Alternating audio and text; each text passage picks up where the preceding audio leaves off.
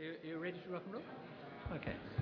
Good evening, uh, ladies and gentlemen. Very nice to see you all here uh, for a Sydney Ideas lecture sponsored by the uh, uh University China Study Centre.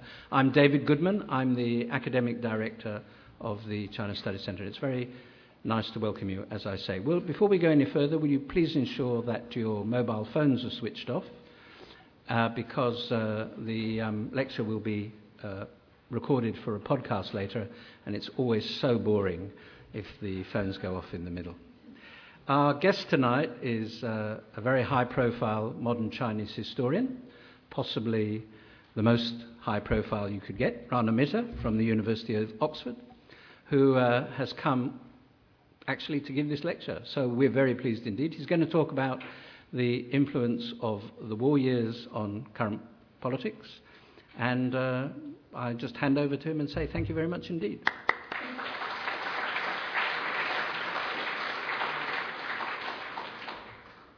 David, thank you very much indeed for that uh, very generous welcome, and thank you all very much for being here tonight. It's a pleasure to be here as the guest of the Chinese Studies Centre uh, at Sydney, a place that I have been curious to see ever since uh, the former Prime Minister of Australia, Mr. Rudd, visited Oxford and gave a talk uh, last year and explained in casual conversation that he had provided something close, I believe, to 60 million Australian dollars for the study of China in this, uh, in this country, although I think sadly largely concentrated at the Australian National University rather than here. When I followed up by asking Mr. Rudd if in fact he had brought his checkbook with him, he had an unfortunate moment in which he seems to, he seemed to have lost it in the back pocket somewhere. But uh, we might invite him again and live in, uh, live in hope.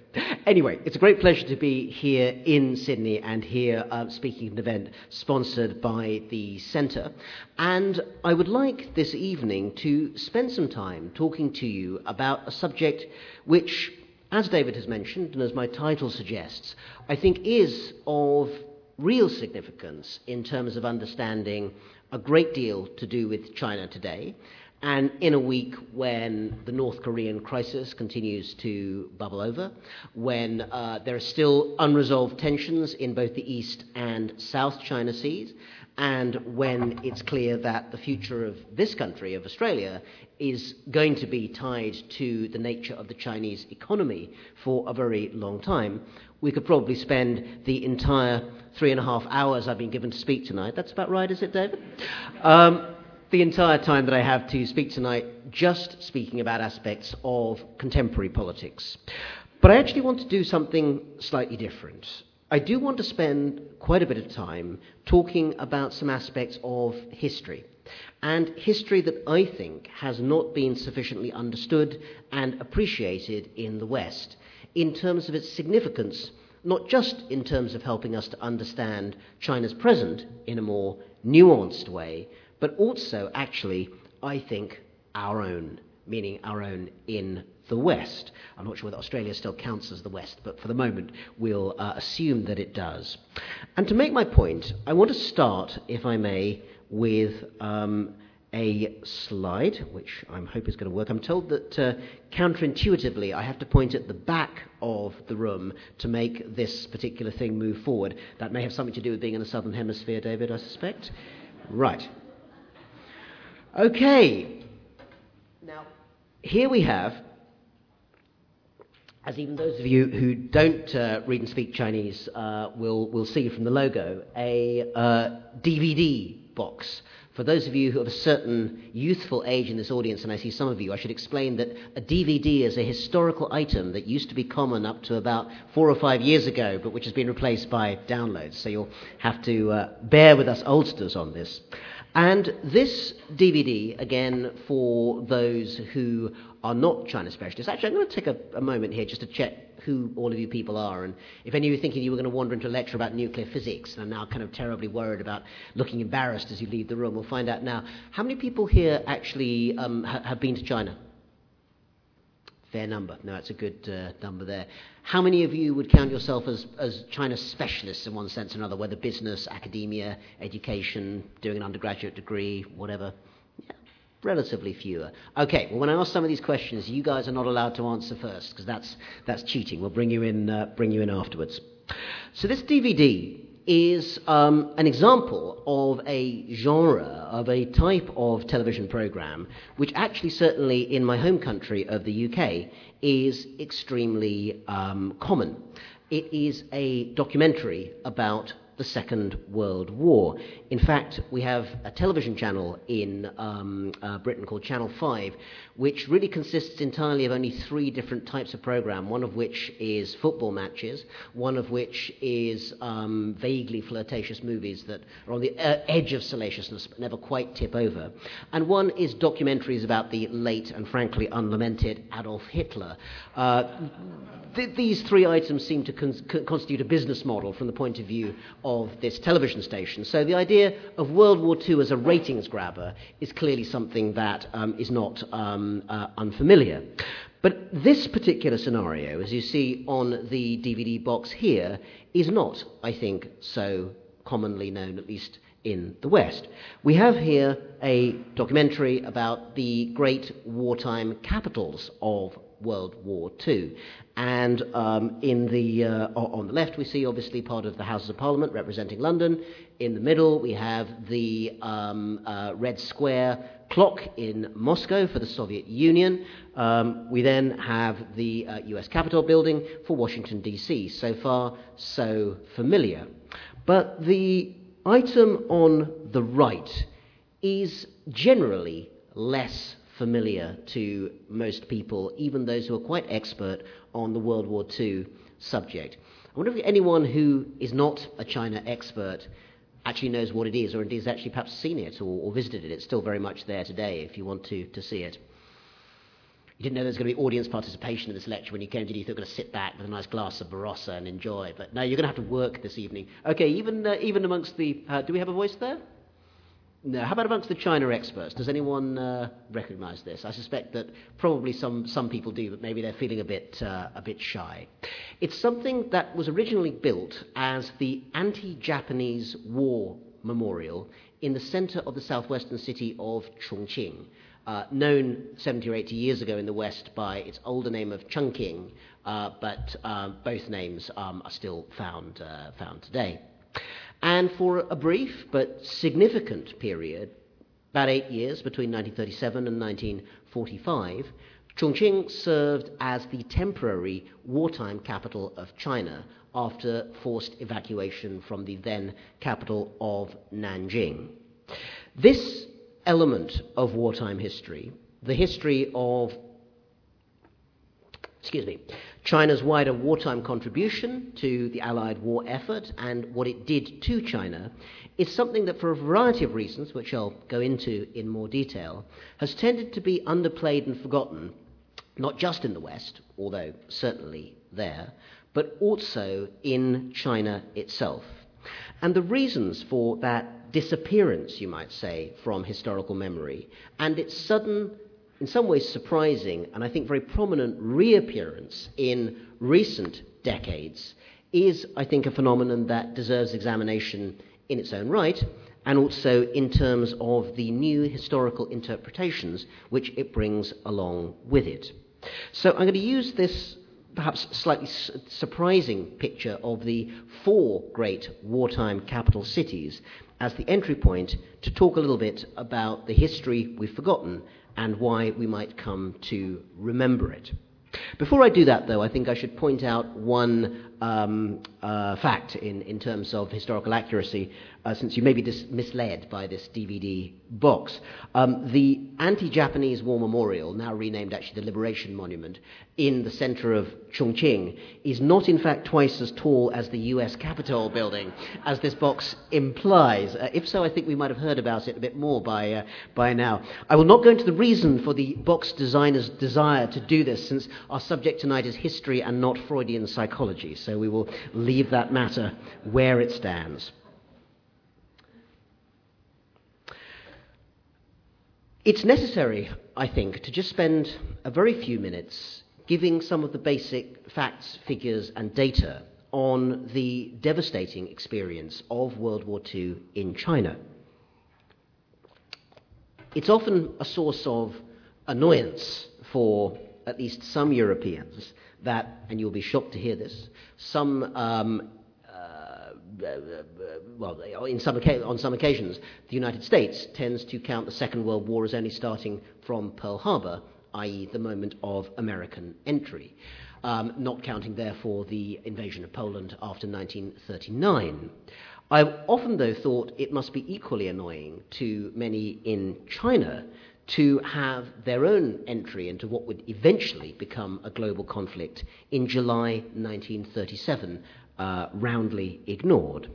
But the fact remains that in early July, in the days after 7th of July 1937, sporadic fighting between local Japanese garrison troops and Chinese uh, militarist troops in the northern part of China, actually in a small village called Wanping outside uh, the uh, main center of Beijing, would lead within a very few days and weeks to an all out war between China and Japan that eventually, of course, would end only after eight years with the dropping of the atomic bombs on Japan by the Americans and the ending of World War II. Nonetheless, the contours of that experience, the invasion and occupation of large parts of China, the emergence of an immensely powerful and important Chinese communist movement, and the attempts to um, fight back and refusal to resist by the then Chinese nationalist government all stand as a very important part of the experience of war during that time, which I think hasn't been fully understood. During the course of the eight years or so, even quite conservative estimates put the number of Chinese dead at something like 13, 14, or 15 million people, not as high as the death toll in the Soviet Union during the war, but still immensely uh, large. We also have uh, estimates, done of course under immensely difficult circumstances when collecting statistics was hardly simple, of some 80 to 100 million Chinese becoming refugees at some point during the conflict. Also, of course, the destruction of the tentative modernization that emerged in China during the course of the 1920s and 1930s with large parts of the industrial plant, which is to be found mostly in the uh, uh, more developed cities such as Shanghai, uh, Nanjing, and so forth, being destroyed in bombing or being uh, raided by the Japanese military. In other words, a devastating set of events that clearly, in many ways, changed the path of China's uh, direction and eventually, of course, would set the path for a Chinese communist um, revolution. During that time, it's important to remember that China was already very tentatively on a difficult, but in some ways quite fast developed path towards modernization.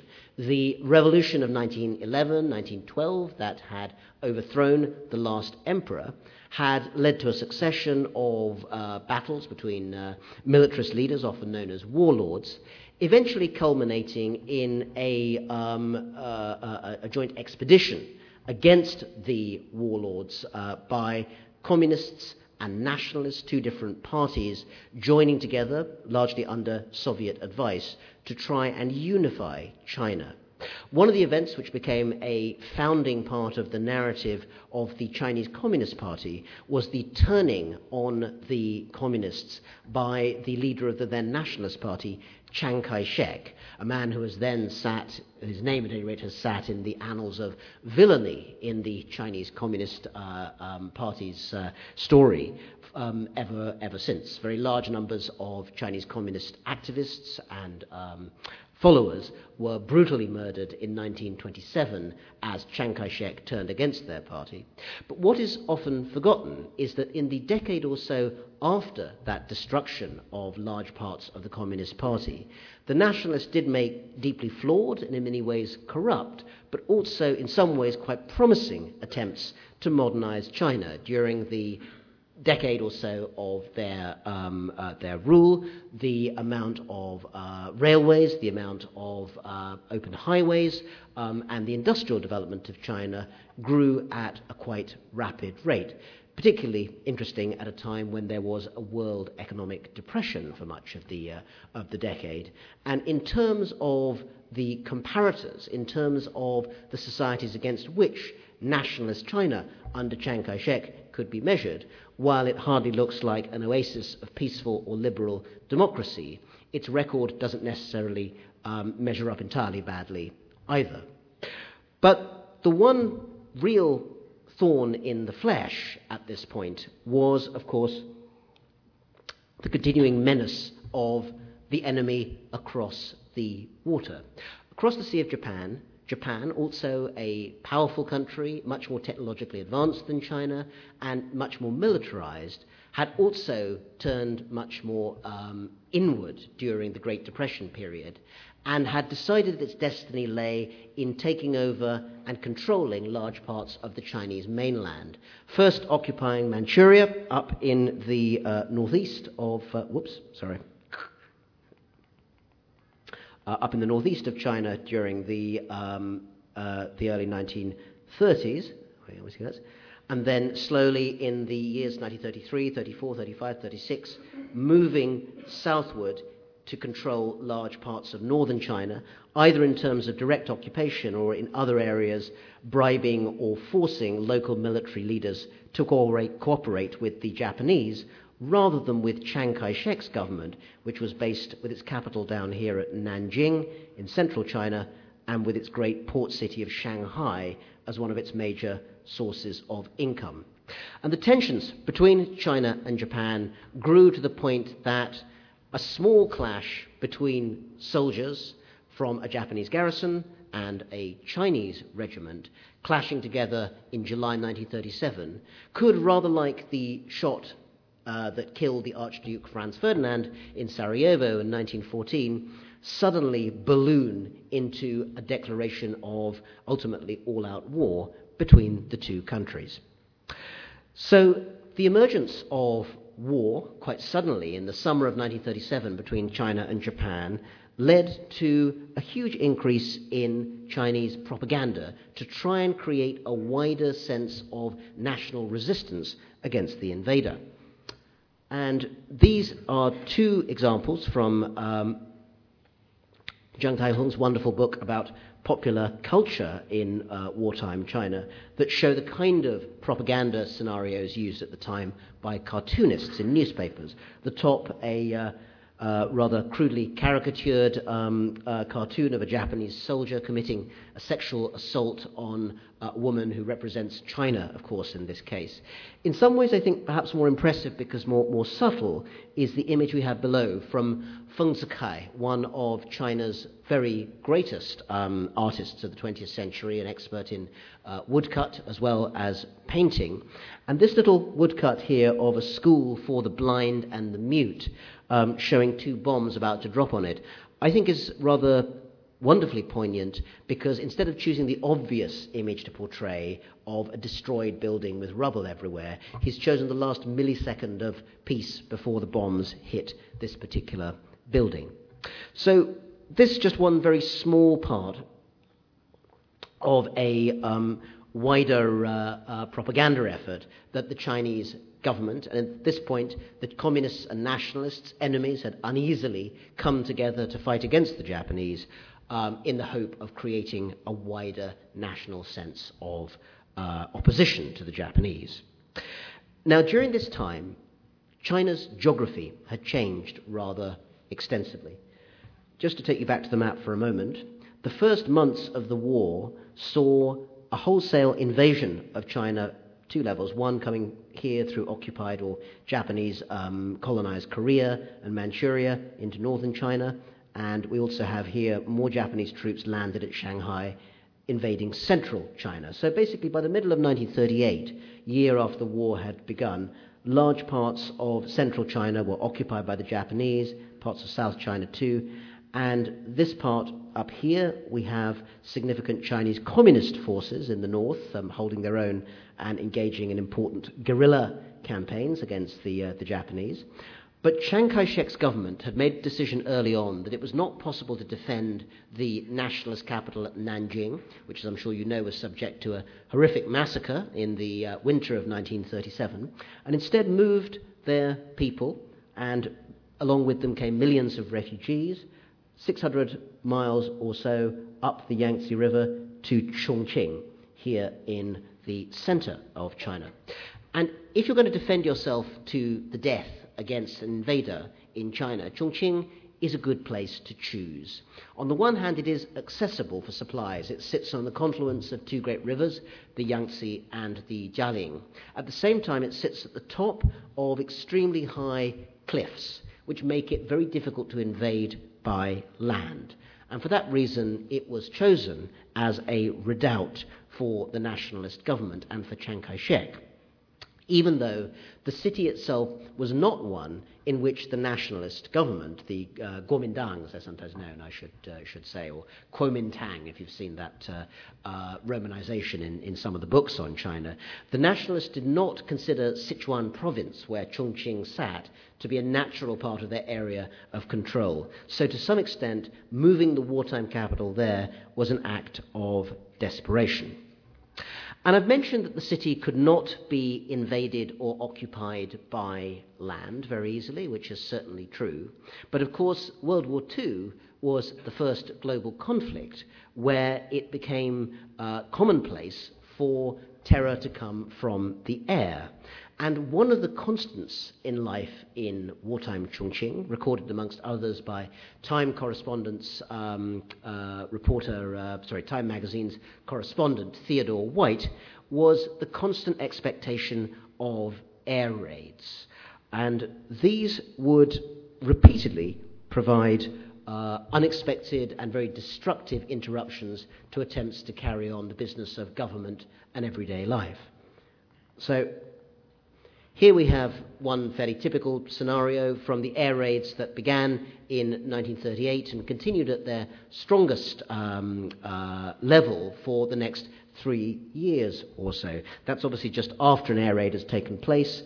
Uh, this picture taken from above gives uh, a slightly better view of one of the ways in which um, the city became this sort of wasteland in parts of rubble and destruction simply because of the constant pounding that would come from the terror raids.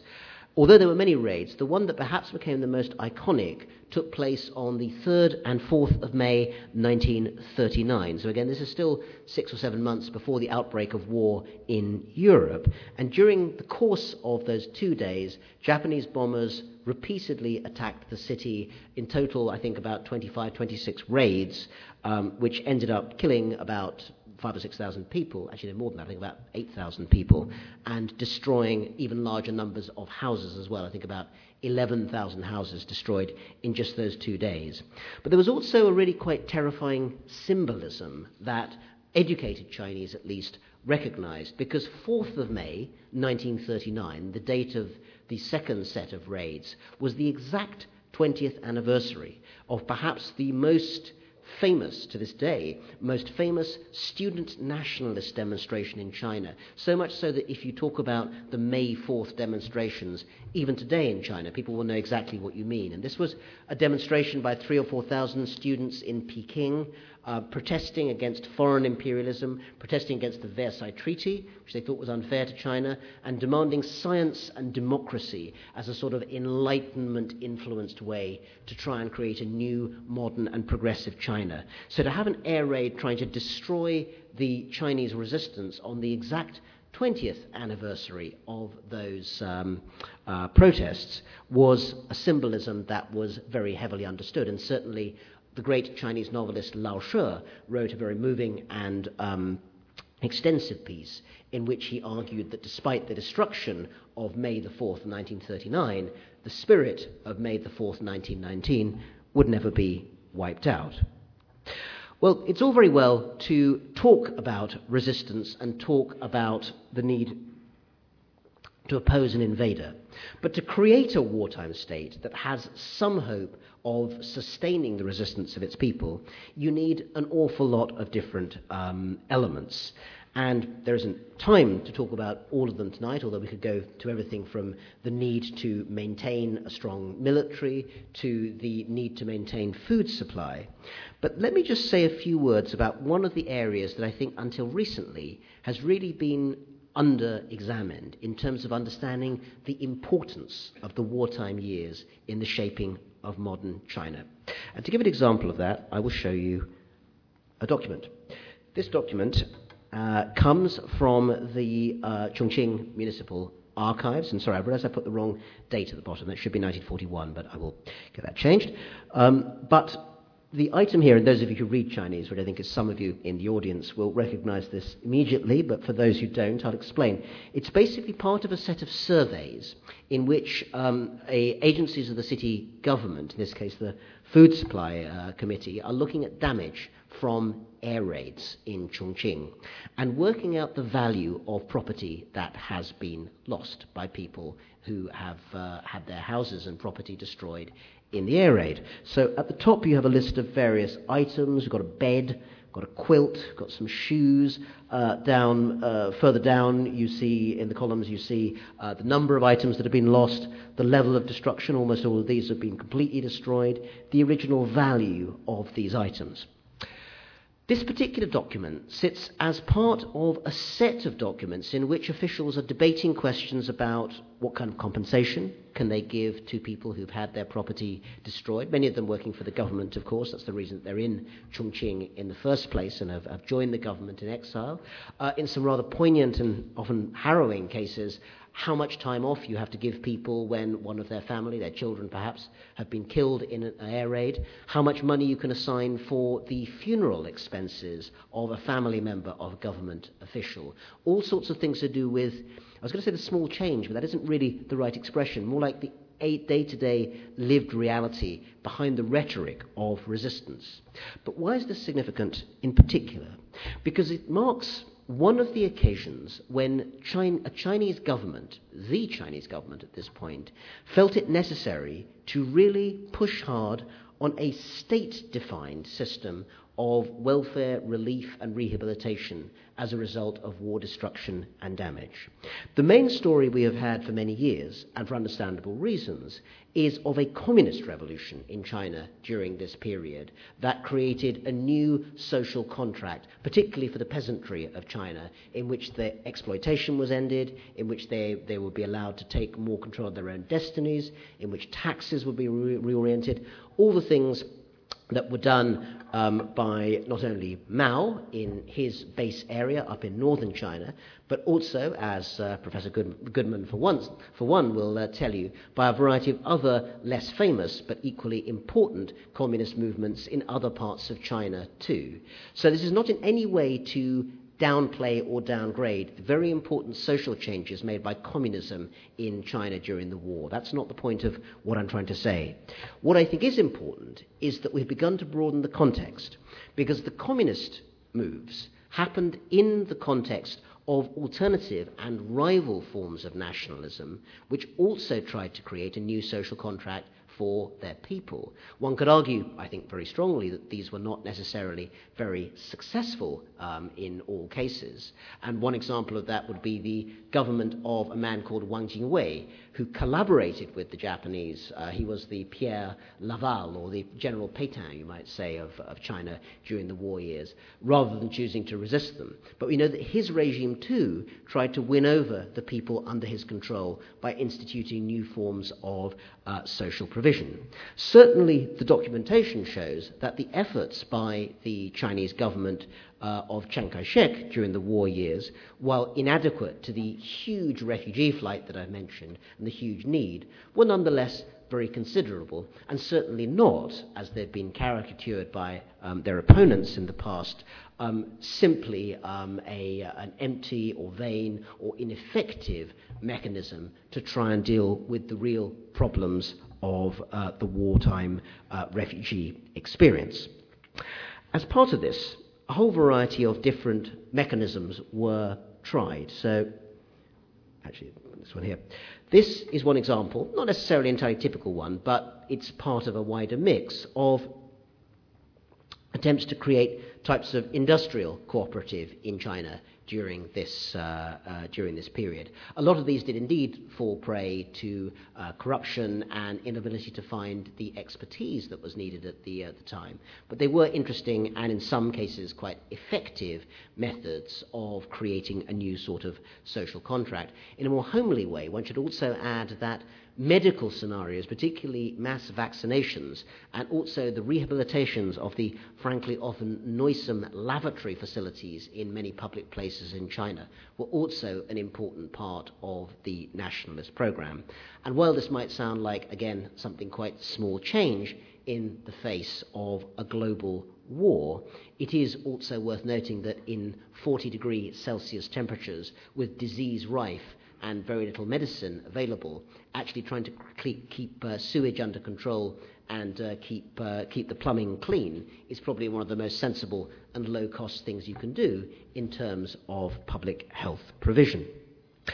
It's often also forgotten that at the time, China's war effort was extremely prominent around the world. For many people on the progressive left, in particular, it sat exactly alongside the Spanish Civil War, which, at least in its early years, was being fought at exactly the same time. Indeed, there were fraternal, if slightly forlorn, greetings sent by the representative of the Spanish Republic in 1937 to China in recognition of its attempt to fight back against the Japanese invasion.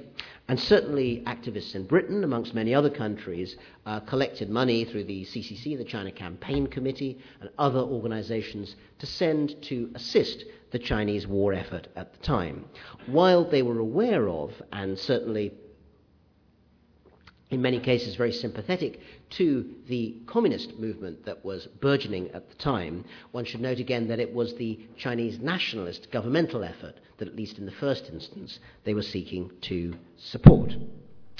The attempt to mobilize wider society in China um, extended to a variety of different parts of society. So we have here an example of a uh, torchlight parade of um, a torchlight parade of women again uh, demonstrating in a sort of gesture of resistance against the uh, the Japanese, and this was part of an attempt, which again is documented quite clearly in archival materials, to try and bring women more strongly into the political movement of resistance and nationalism against the Japanese. There are a great many complaints amongst activists in some of these documents that the uh, women in rural areas tend to be conservative. This is a very long standing complaint of Chinese reformers that uh, the peasantry, both male and female, don't turn out to behave in the way that the middle class elites expect them to, uh, to do.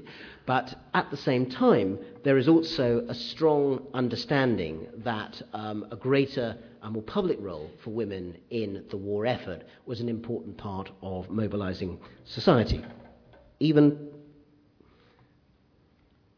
even down to the uh, most junior members of society, here we see uh, a sort of junior level military drill going on um, as part of that uh, wider, uh, wider mobilization. One of the most indicative ways, I should add, I think, in which it's clear that the Chinese nationalists in particular were thinking about their plight and about their resistance, particularly after 1941 and the entry of Britain and America into the war on China's side. The reason, uh, the, the indication that they thought of themselves as part of an international struggle comes, I think, most intriguingly from uh, an article, uh, or rather a, a, paper, written by Chinese nationalist officials, which um, one of my postdoctoral um, uh, researchers, uh, Yun Ma, has just written a brilliant article about, which is the Chinese nationalist view of the Beveridge Plan.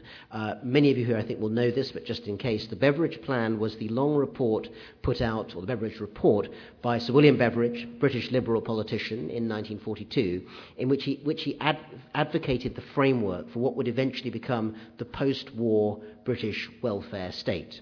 And there's a long set of commentaries by these Chinese bureaucrats talking about the, as they put it, world famous Beveridge Plan, what a good idea it was, and why it was terribly important to have a scenario of that sort to understand how to reconstruct a post war society.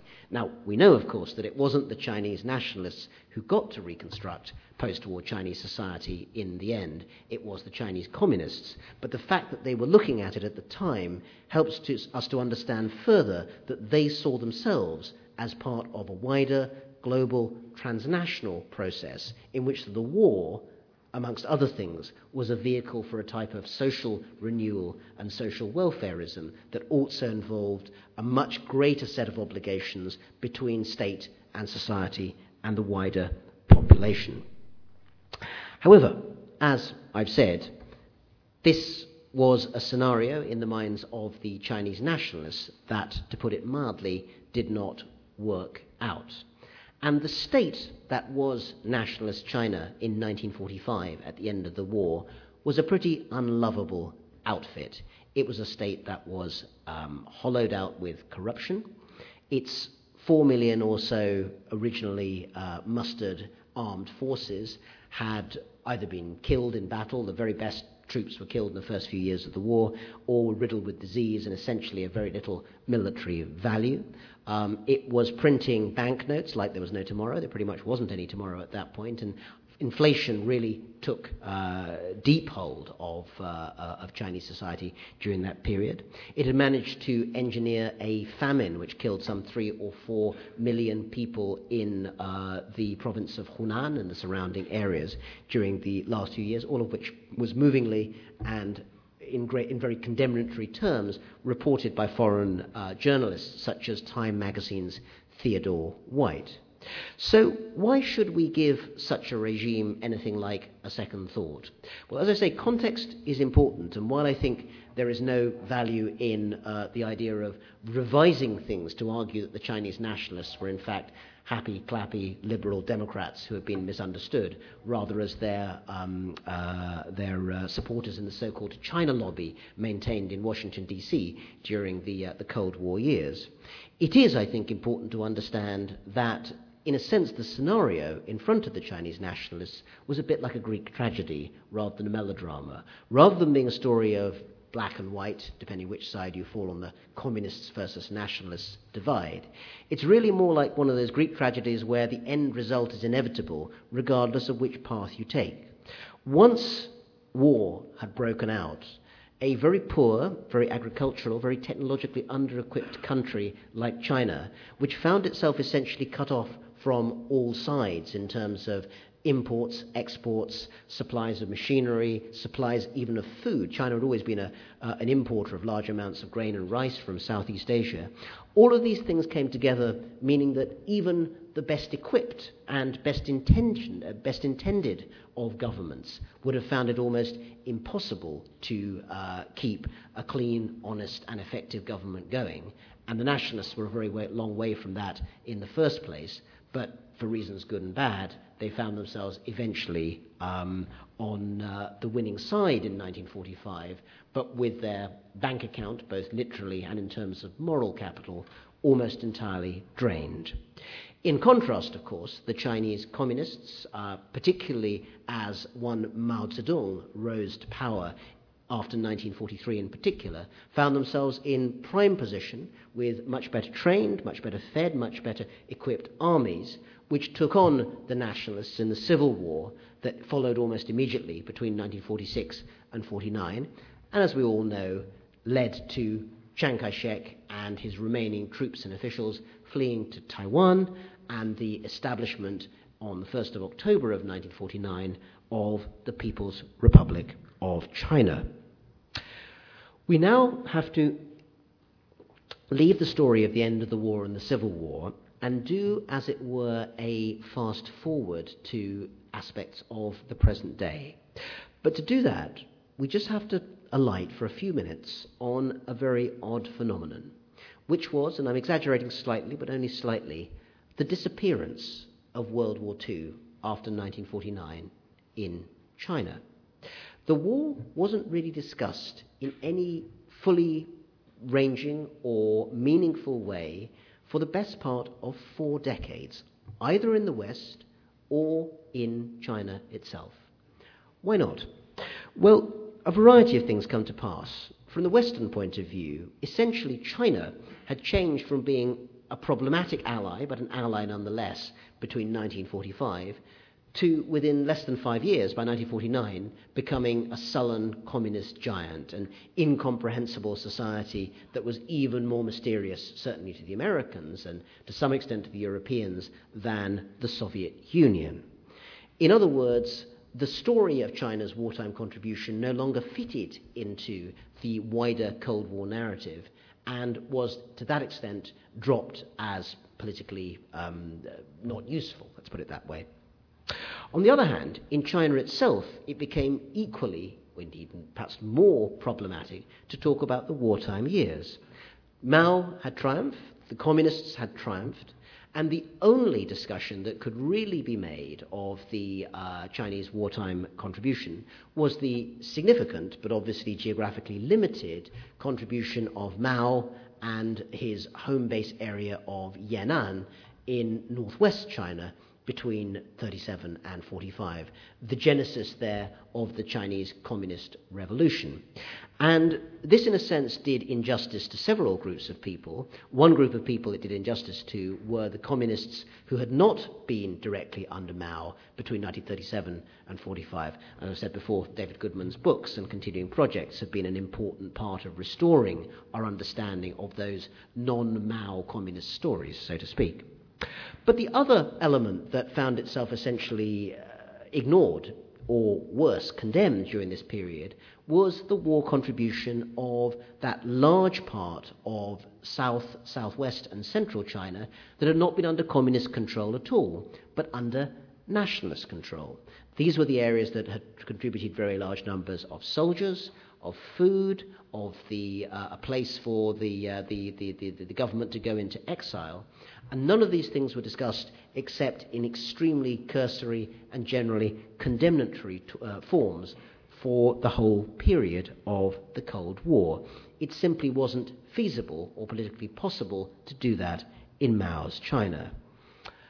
And then in the 1980s, beginning in the 1980s, things began to change quite significantly. For the first time in the mid 80s, it became rather surprisingly, but once again possible to see in China some acknowledgement that the communists were not the only people who had made a contribution to China's war effort.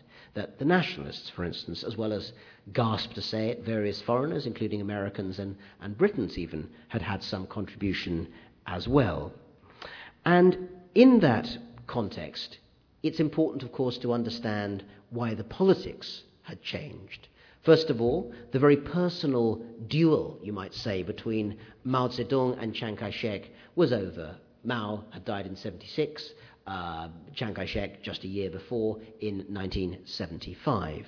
Secondly, it became increasingly important for the Chinese Communist leadership in Beijing to encourage unification with Taiwan and they thought not unreasonably that being a little bit more nuanced about the nationalist government's record on the mainland, particularly at a time of patriotic sacrifice, might be a useful piece of leverage in terms of reunifying uh, both sides of the strait. Also, of course, the place of Japan had changed in official Chinese minds. Japan was never exactly a close friend of China during the Cold War years, but they were certainly a lot of trade and economic contacts between the two sides. However, what Beijing really wanted to do was to detach Japan from the Cold War embrace of the United States and gain separate diplomatic recognition from Tokyo. This was finally achieved in 1972 in the penumbra of the, the Nixon visits, of course, and it meant that now it was no longer necessary to soft pedal downplay Japanese war atrocities, such as the, the rape of Nanking, when dealing with the, the Japanese. Rather, timely reminders at appropriate moments of Japanese war crimes in China might be useful when it came to demanding soft loans, uh, industrial development, or a whole variety of other incentives in the present day. And so the scenario changed in terms of the boundaries of what could be talked about in terms of the war years in China. It was finally okay to talk, at least to some extent, about the Kuomintang nationalist contribution and Chiang Kai shek's government's contribution without being condemned as an imperialist reactionary traitor. Even some quite taboo subjects like Japanese, Chinese collaboration with the Japanese in wartime began to get a little bit more space. But one of the most interesting phenomena was not just the reappearance of those sort of subjects in Chinese universities, which people like David Goodman and me spend a lot of, probably too much of our time thinking about, but the entry of this new way of thinking about the war into the popular Chinese culture. And this really took off in a big way in the 1990s and 2000s. So, this book is one that I bought in uh, a bookstore in uh, Chengdu, I think, in uh, Sichuan province. And when I picked it up, I thought it was a memoir. In Chinese, it's called One Person's War of Resistance Against Japan. Uh, so I thought maybe it's a wartime memoir. I'd be interested to read it. Actually, it turned out, I think, to be something much, much more interesting than that. Again, those who read Chinese will see it's by a gentleman called Fan Jianchuan. And Fan Jianchuan has become quite famous in uh, southwest China, certainly. He is the owner of probably the largest set of private museums anywhere in China. He's an entrepreneur.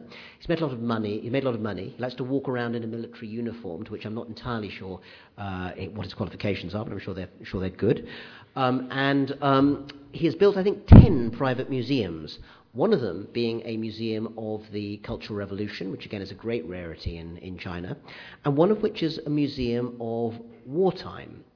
But what it concentrates on, as you can see actually even from this picture, is the nationalist contribution to the war years, not the communist contribution. And that's not surprising because Sichuan province, where he was based, was also, of course, where Chongqing was then located. I should say then located because those of you who know Chinese politics will know that in 1996, Chongqing became a, an autonomous municipality, but geographically it still sits right in the middle of, uh, of Sichuan province. And he uses this book to basically catalogue his museum exhibits. So they've got things like this steel helmet there, it looks quite Germanic, and that was what a lot of the nationalist officers wore, nationalist troops. Um, ID cards from uh, nurses who worked on the front line, a whole variety of other things there. And under each of these pictures, a little reflection, subtle, not openly politically dissenting, but getting quite close to it, arguing how, what kind of country China could be to forget this huge great contribution made by Sichuan province and by the nationalist Kuomintang armies to defense against Japan. Also appearing at this time was a scenario which, again, for anyone growing up in Britain in the 60s and 70s, would have been very familiar, we all, when I was growing up, we all grew up uh, in school with stories, both fact and fictionalized in novels, of evacuees, of children who had been taken away from London or big cities, Liverpool, Bristol, during the Blitz, and farmed out to the countryside where they'd be less likely to be, to be killed. What's often forgotten is that many people had a similar sort of experience in wartime China, not being shipped out, of course, to the countryside so much as being sent on one of those steamers, many of them run by the Minsheng Company specifically, to take them hundreds of miles up the Yangtze to Chongqing to an unknown fate as a refugee. And this book called Going to the Interior, meaning the interior of China, Chongqing and areas around, is a set of evacuee memoirs. People now in their 80s and 90s, quite often, doing oral histories, talking about their experience of being snatched up and forced to, uh, to move uh, at very short notice to an unknown part of the country to protect themselves from the invaders. These are stories that normally might have been heard 10, 20, 30 years after the experience.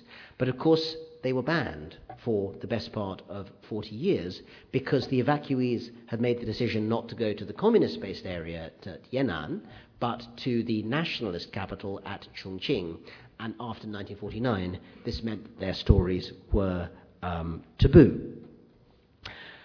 Another example of how local identity is being shaped by this new national way of looking at the war is this particular book, which, again, if you read the Chinese, is called not the Great War of Resistance of the Chinese people, but the Great War of Resistance of the Sichuan province people. In other words, it's a piece of local pride, and that um, sorry, rather bad, badly reproduced um, picture of an unknown soldier that you can see there is representing not just any old Chinese soldier, but again someone specifically from Sichuan province. And this in particular has given rise to a huge amount of sort of local pride and interest in rediscovering their own local um, uh, wartime history. During his rise and indeed his period of fall, uh, Bo Xilai, who I'm sure you'll have read in the newspapers, was the party secretary uh, of uh, Chongqing city until he came very badly unstuck last year when his uh, wife was convicted of the, the murder of a British businessman and he was indicted on a variety of corruption and other charges. During his time in charge of the city in the late 2000s, early 2010s, um, he spent a great deal of money and time and effort helping to boost Chongqing's own status as a wartime capital as a means of trying to give the city an extra burnish, an extra polish in terms of its image in China today. And interestingly, that project continues today, even though Bo Xilai himself is clearly no longer in a position to do very much about it. One should also notice that one of the biggest and most popular um, projects relating to this uh, in the present day is a project called Wodajanjang, My War, which is helmed by one of China's best known TV personalities, a man named Cui Yongyuan, who uh, basically started through a TV project interviewing, I think, old communist soldiers. And they started to meet old nationalist soldiers, now in their, you know, very ancient, late 80s in many cases, early 90s. I apologize to any nonagenarians in the, uh, the, uh, the audience. Uh, you're not any less valued for your age. But he caught them just in time, and they began to tell him stories that he'd never heard before, um, having been brought up, of course, on the idea that the communists were the only people who did any of the significant fighting against the Japanese. And just in time, in terms of catching their stories, a television series and also a very, very popular internet download um, has surrounded this Wadajanzhang project, in which ordinary, often very poor, and very resentful and neglected former soldiers and their families are finally being reinserted into the narrative. And that's where this, bringing us round as we come towards the end, this is where we started, and this is why it's become such a big deal. Because that DVD that I showed you at the beginning of the Chongqing um, uh, anti Japanese resistance monument alongside the Western um, uh, city symbols is part of a much wider wave in popular as well as elite politics, popular culture as well as elite politics and academic writing of reassessment of the war in China itself. And I think that there are probably three things overall that it's worth thinking about in terms of why this is important, other than being a curious um, historical phenomenon of something that was forgotten for a long time and is now coming back only just as the very last survivors of it remain to tell their stories. Number one actually has to do with us in the West rather than in China. I think that our own memories of the wartime period, and I'm using the word memory in the wider sense of social memory, since except for perhaps the really the, the, older amongst us, none of us are going to have personal memories of that, that period. But the continuing centrality of the war in the culture of so many societies, in different sorts of ways, of course. Um, uh, the United States and Germany have very different memories from each other, Britain and France have very different memories from each other, as the British and the French will no doubt tell you at, uh, at length. Even in the last um, few months, as US troops um, have uh, been, been uh, given, sorry, as Marines, sorry, have, here in Australia, have been moved up to Darwin again. Memories of particular incidents uh, in 1941 42, in which Darwin played a central role, have been part of the discussion in the Australian media. So every Western society brings its own memories of that global conflict to bear in terms of contemporary significance. But just as bringing the Soviet story back into the wider understanding of the war helped us to understand the importance of our own Western perspective too, maybe 20 years ago when those archives opened, the insertion of China into that wider story is also an important part of paying honour, I think, to our own memories and making them more complete. But the last two points I'd like to make are about China itself. The first one is about the domestic side of Chinese politics. As you'll know if you follow Chinese politics at all, I would say that um, probably of the many, many problems facing China today, and there are many, the question of the social contract, the question of equality, of fairness, of social welfare that can overcome the simple growth towards, a simple drive towards economic growth which has brought great riches but also great inequality to China. That's really at the heart of the problem. And remembering the way in which so many of these things were debated in the war years. And as I've suggested, I think the war years specifically play a very central role, as they did in Britain, as they did in the US, and as they did in various other places, in terms of changing the relationship between state and society. So I think we need to see today's developments in China in terms of social welfare, social protest, social contract, as part of a much longer scenario that dates from at least the mid 20th century, if not before.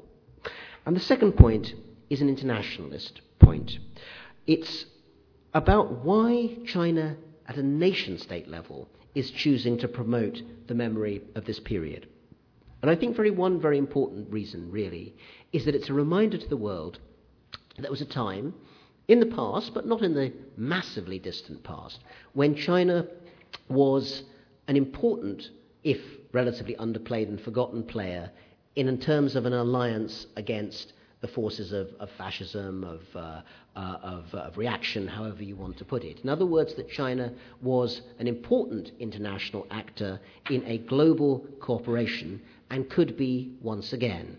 Now, I'm not suggesting that this is one crudely maps onto the other, but there's no doubt that anyone who looks at the reason why the United States still has an important role in this region, essentially, it's the very long afterburners of 1945.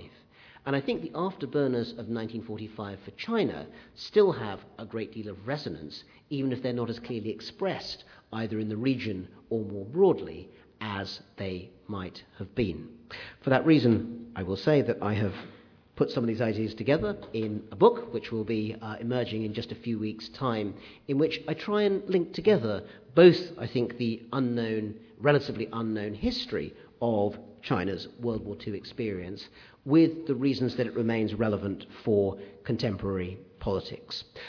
But in the last resort, I think I'd close by saying that any conflict which, as I've said, had perhaps some 40 million deaths, some 100 million refugees, a really life changing, nation changing effect on the whole path of Chinese political development, even if it had no relevance for the present day, even if it couldn't help us to understand this region or our wider global politics um, uh, better, it would still repay attention simply because it is the tale of a nation which, in some ways uniquely in the East Asian region, did not, despite tremendous provocation, surrender to the technologically superior and ideologically very fierce forces of invasion during that time, but continued, even when their allies doubted them, to resist until the point of final Allied victory. And I think that's something that we could all do well to remember, regardless of our opinions of China in the present day, that China does have an important global role in our understanding of those mid century wartime years, which remain important to all of our collective memories in the here and now. Thank you all very much.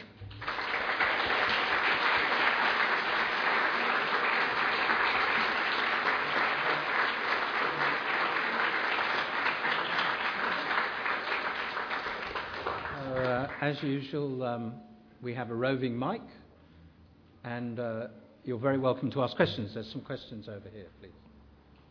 You might say who you are for the benefit of the uh, podcast, please. Uh, thank you. Um, good evening, Professor uh, Rana. Um, your speech is really good, and also because I'm very interested in this history, this period, not just because me or because my family.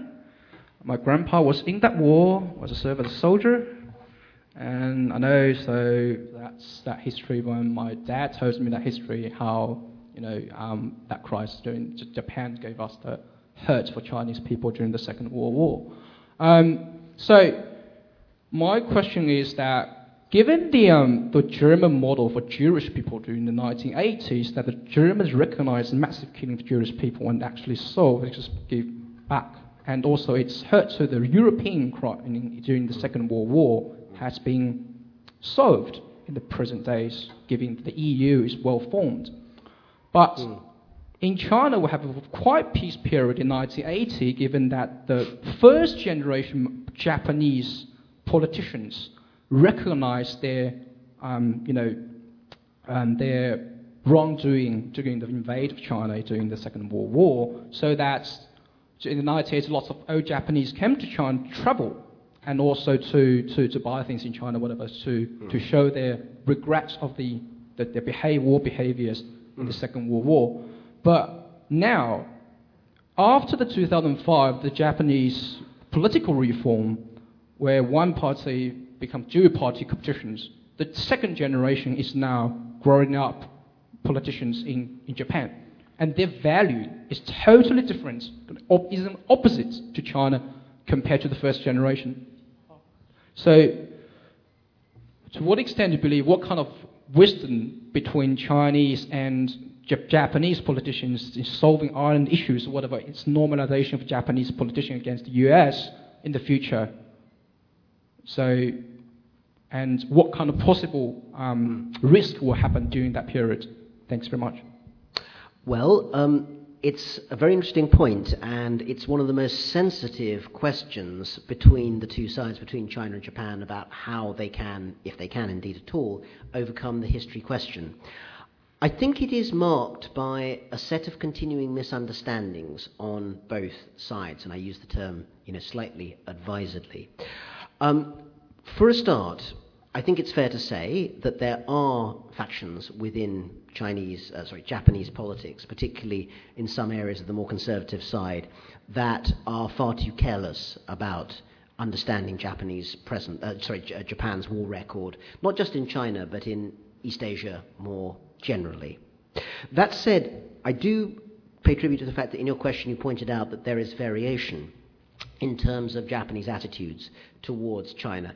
And I would say, actually, even now, I mean, you talk about different generations of Japanese politicians, but even within each generation, there are different viewpoints. The Japanese left, the progressive left, has always been very important as part of the scenario of exposing Japan's own war crimes. It's worth noting, people often don't remember this, that probably the single most important factor in forcing the massacre in Nanjing into the public's minds most broadly was not carried out by you know, Chinese researchers, but actually was done by Japanese leftist academics and journalists in the early 1970s, Honda Katsuichi and others, who traveled back to, to China, did interviews, and then published in the Asahi and other places in Japan too. So within that context, there's always been a variation of viewpoints not just one single set of scenarios. So that being said, you know, clearly there are people in Japan who clearly continue to try and downplay the uh, extent of Japan's uh, war crimes in, uh, in China. That said, too much of that period is still treated too politically in China. I think one very clear example of this is the Sino Japanese History Commission, which was put together just a few years ago between top Chinese and top Japanese historians, some really fine uh, historians, very objective and uh, very wide ranging in terms of their interests, trying to look at the history of Sino Japanese relations from the very earliest period up to the war years. Now, although the report was published on the Japanese side, despite having a lot of very uncomfortable truths in it. The report actually wasn't eventually published in China at all because it didn't fit with the political needs of the time. So I think the answer has to be that on the one hand, it's important that the parts of the public sphere in Japan that don't understand its wartime record need to be further educated on it. China must also understand that there needs to be more open discussion of the history in China to enable both sides to have parity and equality on, on that front. Mark Skinner, uh, can I just tease that point out mm. further? Of course. So I guess there's the phrase, isn't it, that never forget the national humiliation, mm. which is a phrase used in Chinese schools and used generally in the, in the world of China, which doesn't just relate to Japan, it relates to a century of humiliation which starts with the, which starts, I guess, maybe around the, when the British arrive and the Opium War. But aren't the Chinese themselves choosing the bits of the national humiliation that are useful to them politically at the moment as arguably an expansionist power, or at least a nation that is making a geopolitical play? So the Chinese themselves have the ability to perhaps wind up and wind down these things the way that the Vietnamese do, so the, the Vietnamese can wind up and wind down their historic disputes with the Chinese. So, it, how do you deal with that? I mean, if you let the cat out of the bag and you create a whole idea of national humiliation, it's very difficult to politically deal with that. So, I wonder if you how does that fit into the way you think about the Chinese war? Because it seems to me there's arguably a choice about this. I'm not saying that any of these things were terrible. We know that the effect upon the Chinese was disastrous. But also in 2013, there are choices about the way you deal with these things. Mm-hmm. That's a very, very well put uh, point. I mean, I think it is true, it's unarguable, that there is a very strong sense at the you know, top and elite levels that history should be used to try and shape contemporary politics. I would point out that this is not the only place in the world where this happens. I mean, again, the example that comes to mind from perhaps 15, 17 years ago was there was a huge controversy in Washington, D.C. about the display of the Enola Gay, the uh, B 29, which dropped the first atomic bomb on Hiroshima, uh, which ended up, you know, essentially with the exhibition almost being cancelled because uh, a combination of different interest groups were unable to agree what was the correct narrative behind that particular uh, event. But that said, I think it makes a difference in a society like the US or Australia or indeed Japan, where you have a clearly delineated public sphere that's separate from the government, as opposed to China, where these things are much more murky and connected, uh, uh, connected uh, together. I think the national humiliation narrative, which, as you say, is a very long standing one, emerges in some forms in the late 19th um, century. Um, probably has the greatest difficulty with it, in a sense, is that it's actually not a very productive narrative. Most societies and most countries, and certainly China at its greatest, which it has been many times over the last few millennia, did not thrive most when it was feeling sorry for itself. It's necessary to understand the importance of the very difficult and disastrous period of history in the late 19th and early 20th century um, when China was genuinely being you know, battered by, as they put it, imperialism from outside and warlordism from, uh, from within. But it does t- tend to create a sort of defensive narrative. One of the biggest problems that China has today is to try and deal with actually what is yet another piece of the unfinished business of post 1945, which is to find a new consensual role for itself in the East Asia region. And I think what it's trying to find at the moment, but has not yet succeeded, is something that sits in between the sort of two contrasting halves, almost the yin and yang, of um, that scenario at the moment. One is a, a, a, narrative of victimhood, and one is a narrative of sort of entitlement to um, a more important role in the, uh, in the region. partly this reflects different interest groups again within China's own society. It's not as if there is one Chinese voice that has one view on any of these uh, of these questions. But I think probably greater acknowledgement and understanding by the outside world of the very difficult parts of China's history, including the part I've been talking about here, has to go hand in hand with understanding and enabling China to take a more kind of positive and cooperative role in contemporary society. I think it is sometimes, uh, what would you call it, sort of annoying perhaps to be told when you're you know a, a, politician or a business executive or whatever it may be in the year 2013 that you mustn't forget about the opium wars or you mustn't forget about the civil war or about world war ii but i would feel more sympathetic to the complaints if i really felt that those of us in the west actually did understand these events in the way that we perhaps understand our own history uh, history better so i think that level of concession of trying genuinely to understand the importance of that history at the same time as coming up with a more cooperative scenario need to go hand in hand with, uh, with each other. And that may rub away some of the, the national humiliation rhetoric eventually.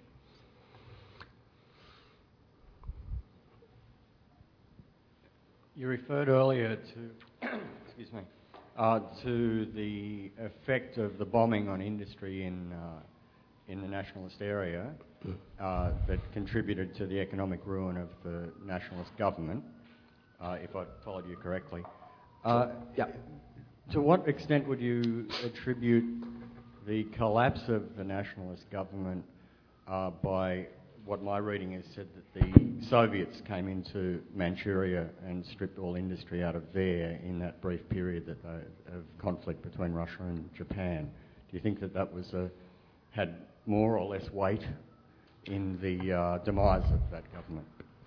At some a very good and interesting point about whether or not the, the stripping of industrial plant in uh, what had been Manchukuo, the client state set up by the Japanese in northeast China, had a significant effect on failing to let the nationalists um, uh, reindustrialize at the end of the war. I think it has an importance, but to be absolutely honest, I don't think it's central for the following reason. By 1945, China was just broken apart. The thing that had made the country work as well as it did, when it did work well, was that over the centuries, let alone the decades, it had developed a very, very sophisticated transport infrastructure, marketing system, communication system, internal customs and uh, taxation system. Some of these had, you know, gone, uh, you know, rather downhill by the late 19th century, but they still existed as a sort of network that connected parts of China the war essentially broke apart large parts of those, uh, of those connections. So, for instance, one of the reasons for the, the massive famine in Henan province in 1942 was not lack of food as such, but the inability to find structures to get the food to where it was needed, where people were, were starving. And in that sense, in the, the, the, China that actually existed, you know, it was on its knees pretty much in 1945, even if there had been more industrial production in Manchuria at that time, I think it would have been very hard to either find a proper market for the produced goods or literally to transport them uh, around uh, in China at that time. It was very clear that the industrial base and infrastructure and railways and so forth had been so badly damaged that only a huge external loan along with a real instant clear up of the government, neither of which were very likely to, uh, to happen at that stage, could have really fundamentally turned things around. In a sense, that was the tragedy of the war years. The nationalists won in the technical sense, but they actually signed their own death warrant by all the things they had to do to, to make it to the, to the end of the war. Thanks, Ron. Uh, Jamie Reilly. Hey, Jamie. Um, I wanted to ask you to speak a little bit about some of the implications for China relations between the mainland and Taiwan. Mm. Uh, I know that uh, on the PRC side, part of this sort of re-remembering of, of, the role of the KMT was in the context of reaching out to the KMT on Taiwan. That the, the, P, the PRC government wanted to improve relations, and so saw praising some of the KMT roles as useful in that regard. But I know a lot less about the Taiwan side of the politics. I wonder if you could speak a little bit about how the KMTs responded to, to this approach. Jamie, thank you for that, uh, uh, that very um, important question because, of course, the idea that by being uh, more welcoming in terms of the, the narratives about the war that they were willing to tolerate might help reunification with Taiwan turned out to be entirely misjudged.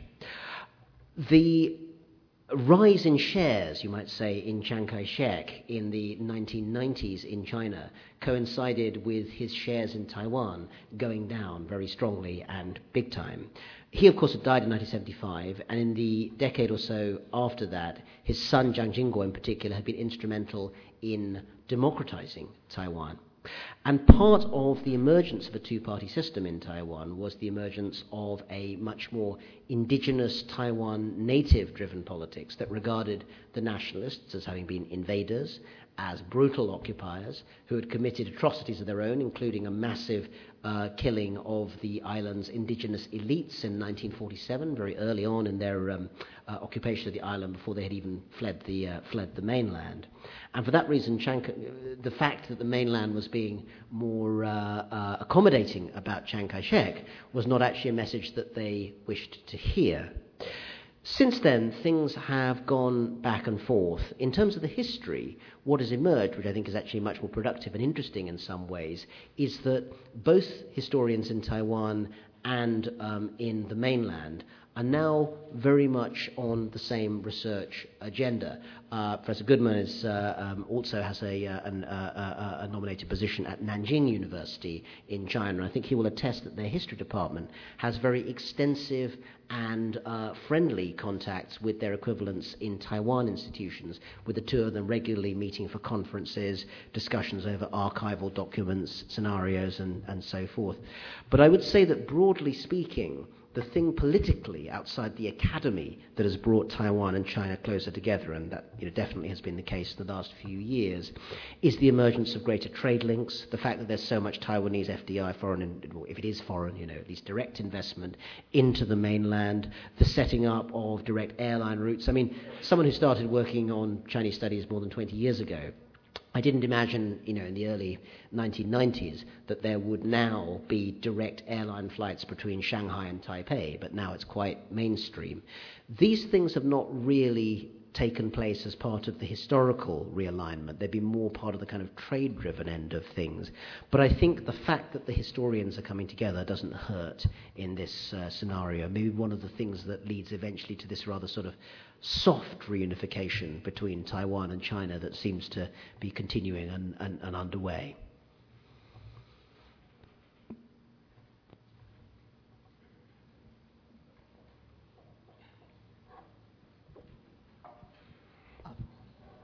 Professor, I was just going to ask a question relating to you mentioned the internationalization of the Kuomintang's resistance to the Japanese. Uh, I was wondering how did the Kuomintang make use of the growing anti-colonial rhetoric that was coming out of, say, the Atlantic Charter in order to change uh, China's relationship with, say, uh, Western powers in terms of the treaty ports and the unequal treaty arrangements? I think this is one of the most interesting and again under examined aspects of the significance of China's role in World War II. And there's about 20 pages on it in the book, so you can always look that, uh, that up, I'm glad to say. And that's the bit where I, what, what I think of as when Chiang met Gandhi. Um, again, some of you may know this, but it's worth noting that one of the very first things that happened after the fully Allied war effort, or not fully because no Soviet Union, but after the British Empire, the United States and China were officially constituted as, as allies after, after World War, sorry, after Pearl Harbor, was that Chiang Kai-shek um, offered, indeed insisted, on flying to India in February 1942 to meet Nehru and Gandhi, the two leaders of the Indian independence movement. The scenario he put forward was that he, as the only non white, non European, anti imperialist figure at the top of the Allied table, diplomatic table, could talk to Nehru and Chiang, uh, sorry, Nehru and Gandhi, in a way that you know Winston Churchill neither could nor would, would have thought of ever doing, or even President Roosevelt, who was more anti-imperialist in his sympathies, but clearly was not in the, in the same sort of, uh, of league as Chiang in terms of credibility. Churchill thought this was a very, very bad idea and tried to prevent it uh, at, uh, at some length. But in fact, it would have been a powerful and important element if Chiang had succeeded. What he wanted was to get a formal endorsement from Nehru and Gandhi for full Indian participation in the war effort, that the Indian independence movement would put its credibility behind the war effort. Because if that happened, then essentially, you know, Indian independence activists would be encouraged to join up, and India's immense manpower would be brought to bear in the war, meaning that things like the recapture of Burma might be made uh, easier. In fact, Nehru was pretty friendly with Chiang. Gandhi and Nehru, uh, sorry, Gandhi and Chiang didn't get on so well, and in the end, neither independence leader was willing fully to endorse Chiang's scenario. And again, it's one of those sort of slightly lost opportunities that, for that reason, has not been fully examined. But I think its significance lies in something much greater, which is exactly what you're talking about. For Chiang, as for Mao and for other leaders, the war was not as it was for Churchill, about the restoration of the British Empire. It was not as it was for Roosevelt about trying to restore the open door in, in, in East Asia. It was about anti imperialism. It was about the achievement of sovereignty and nationhood and all of the things that anti imperialist activists in Asia and elsewhere have been fighting for for many decades, but through another means. On the one hand, clearly the most immediate danger was Japanese imperialism, which had invaded and threatened to destroy the Chinese state. On the other hand, this didn't mean that Chiang didn't recognize that the British in particular, but certainly the Americans as well, were also imperialists of another variety, and that while for a temporary basis it was okay to use them as allies, on a wider scale, it was important to push for the kind of things that you were talking about, such as the ending of extraterritorial Western rights on Chinese soil, which was achieved in 1940 uh, in 1943, um, and for, as he hoped, for instance, the return of Hong Kong. It is never ever remarked, as far as I know, by the um, People's Republic of China government, maybe it ought to be, the reason that China today has its permanent five seat in the Security Council is nothing to do with Mao Zedong.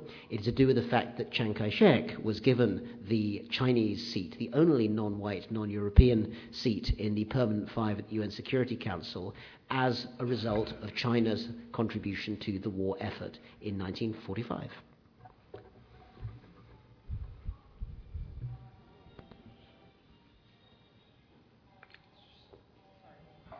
Good evening, Professor. My name is Kathy Chang. I have a question about China's role in the UN. Do you, do you foresee any significant change in China's contribution to UN peacekeeping efforts in the next decade?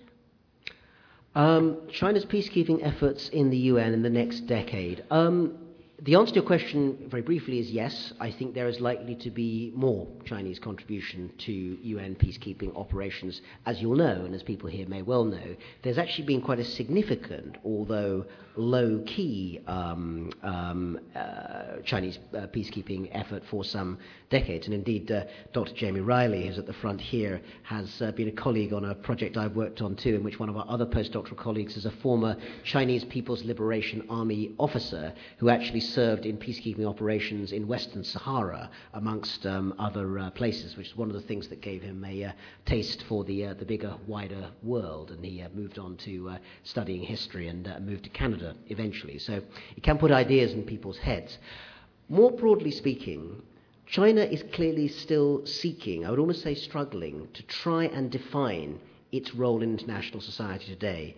The lack, I think, of real kind of Chinese solutions to the North Korea problem shows how far it still has to go in terms of defining that role. But I think that it seems clear to, well, it seems clear to me that Beijing sees further participation in peacekeeping operations as a relatively low cost, low impact, um, and relatively non controversial way to try and increase Beijing's role in terms of, uh, of global society. And more presence in that sense may be useful as a way of counterbalancing some of the aspects of Chinese international policy that are seen by at least some actors as being more assertive. So, in a sense, because it helps to bolster China's own sense of itself, I think it is likely that there will be more involvement in those sorts of UN operations in, in future years.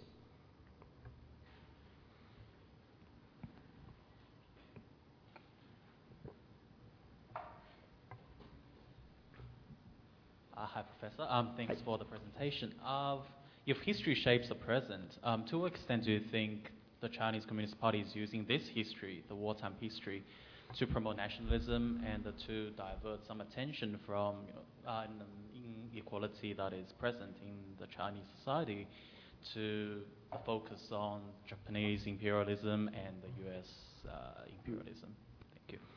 Um, I think there is an extent to which um, the Chinese official discourse uses aspects of history to try and distract from contemporary social problems.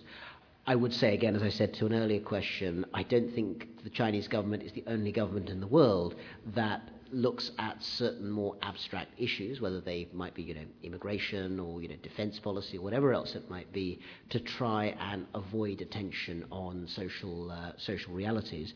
And it's certainly the case that certain types of nationalism, often quite assertive nationalism, have proved quite powerful in the public sphere. Anyone who looks at Chinese social media when it comes to questions of dealing with Japan and dealing with um, uh, aspects of China's uh, territorial claims will know that there is a very significant public sphere that demands stronger, not weaker, action from the Chinese government. So sometimes those who wish for a, a, uh, as Jamie Reilly has written a very, very good book about this, which I recommend you all to read, called uh, Smart, sort of, uh, Strong State, Smart Society? No, Smart State, Strong Society.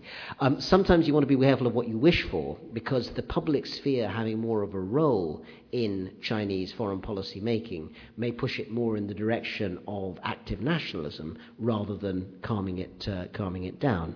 But I think you know, we need to differentiate different sorts of things. After a very long period, including the period I've been talking about, when it's clear that China has genuinely been given a pretty rotten deal in world historical terms, it is not unnatural that at a time of relative prosperity, relative uh, peace, and relative, relative stability, that the Chinese government and the Chinese people should think in a more active way about their role in the world. And having a strong sense of national pride in that sense any more than any other country is not an unreasonable or unworthy thing. It's a question of how it gets used in terms of engagement with the outside world. And I think the danger point comes when it spills over into confrontation, into zero sum politics. There is no inevitable need for it to take that direction um, at the moment. And I think part of the way in which that could be prevented lies on our side as well as on China's side. So I think while we should spend time definitely thinking about what we should be advising China to do, we should also spend time thinking about what we can do as well.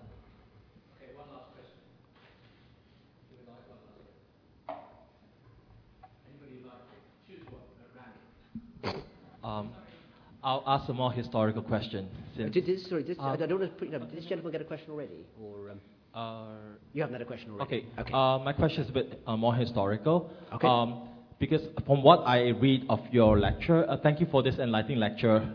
Um, from, from what I understand of lecture, you seem to imply the inevitability, inevitability of the KMT's downfall in 1945.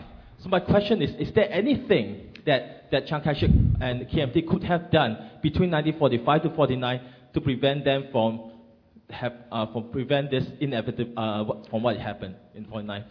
Uh, yes, uh, but it's taken me about 500 pages to explain the answer to that, so you may need to read them. But very briefly, very few things are inevitable, but what I think it's fair to say is that by the end of the war against Japan, by the end of 1945, China's political, economic, and social situation was, you know, an absolutely dire state.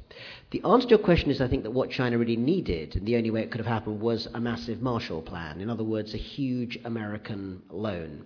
I think that was extremely unlikely, A, because America was already paying for most of Europe and large parts of other parts of East Asia, and also because, in something I didn't really touch on here because of time, but it's quite a large part of the, the, the book, relations between the United States and nationalist China become pretty toxic um, not least because of disagreements between Chiang's chief of staff, an American named General Joe Stilwell, and the Nationalist High Command. And until recently, the story has generally been told in terms of Stilwell was an honest American who, uh, you know, was undone by Chinese corruption, whereas nowadays I think people look at it in a slightly more nuanced way. I think also the, the endogenous problems that came with the war that helped create corruption, inflation, and all these problems were pretty hard to counter because they had sort of eaten into the body of the party and the state that was sort of propping, propping the country, uh, country up. There should have been, you know, a full and proper anti-corruption movement. Whether something like that could actually have happened in the China at that time, I do wonder. And I think it's yet another reason why eventually the complete overturning of society, particularly in the rural areas that came with the communist revolution, ultimately turned out to be successful. But nothing is inevitable, and I think certainly, possibly accepting some kind of compromise agreement that would have um, created a smaller communist part of China and a kind of wider nationalist part of China like Germany might have been a scenario, but you're then into the realms of sort of virtual history where you have to think of a whole bunch of, uh, of counterfactuals, and we know that that's not the way that things turned out. Okay.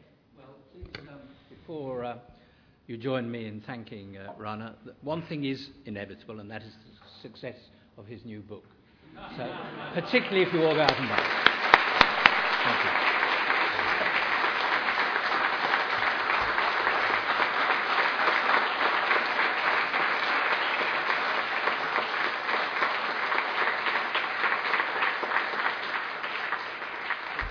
Thank you all for coming today. It's been a great pleasure to have your company, and I appreciate your coming. Thank you.